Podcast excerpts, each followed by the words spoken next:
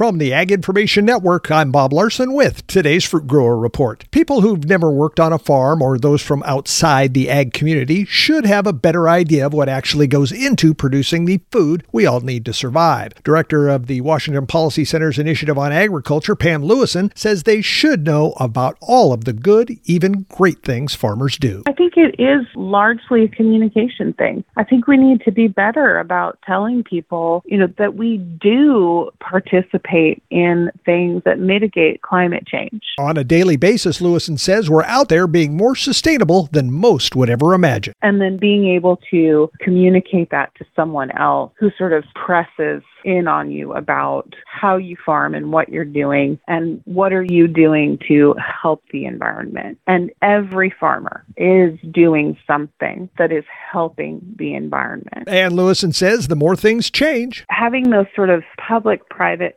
partnerships and having the ingenuity of agriculture and technology collide is where we can truly start to see real long term, real life improvement in how we treat agriculture and climate change. Lewison says agriculture should be given more credit than it is as farmers and researchers work on more ways to contribute positively to climate change. From the Ag Information Network, I'm Bob Larson, and this has been your Fruit Grower Report. For more, go to aginfo.net.